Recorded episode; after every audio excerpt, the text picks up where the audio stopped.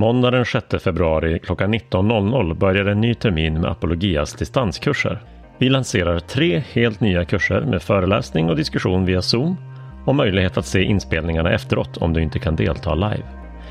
Dessutom erbjuder vi en självstudiekurs om vetenskap och tro som du gör i ditt eget tempo med föreläsningar och uppgifter och enstaka gemensamma webinars. Så här presenterar Stefan Gustafsson sin nya kurs Den sexuella revolutionen. Det är få områden i vår kultur som har förändrats så drastiskt och så snabbt som synen på sex och kropp och äktenskap har förändrats i vår kultur.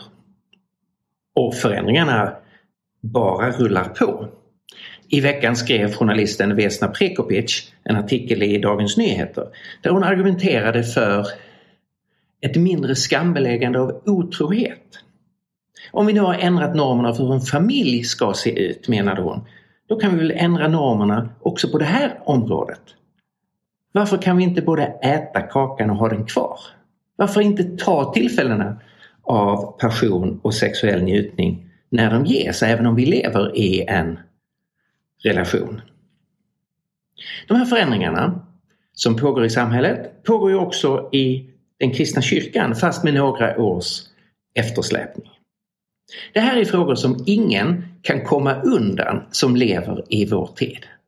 Utan det är läge att försöka tänka igenom den sexuella revolutionen. Var kommer den ifrån? Vad innehåller den? Vart är den på väg? Och om man är kristen, hur ska man förhålla sig till detta? Vad är det kristna alternativet? Om man tror att det finns en skapargud, om man är intresserad av Bibelns texter. Hur tänker man då om sex, kropp och äktenskap? Under våren arrangerar vi i Apologia eh, en kurs om den sexuella revolutionen. Jag heter Stefan Gustafsson, jag leder Apologias arbete och jag, det är jag som kommer att leda kursen om den sexuella revolutionen.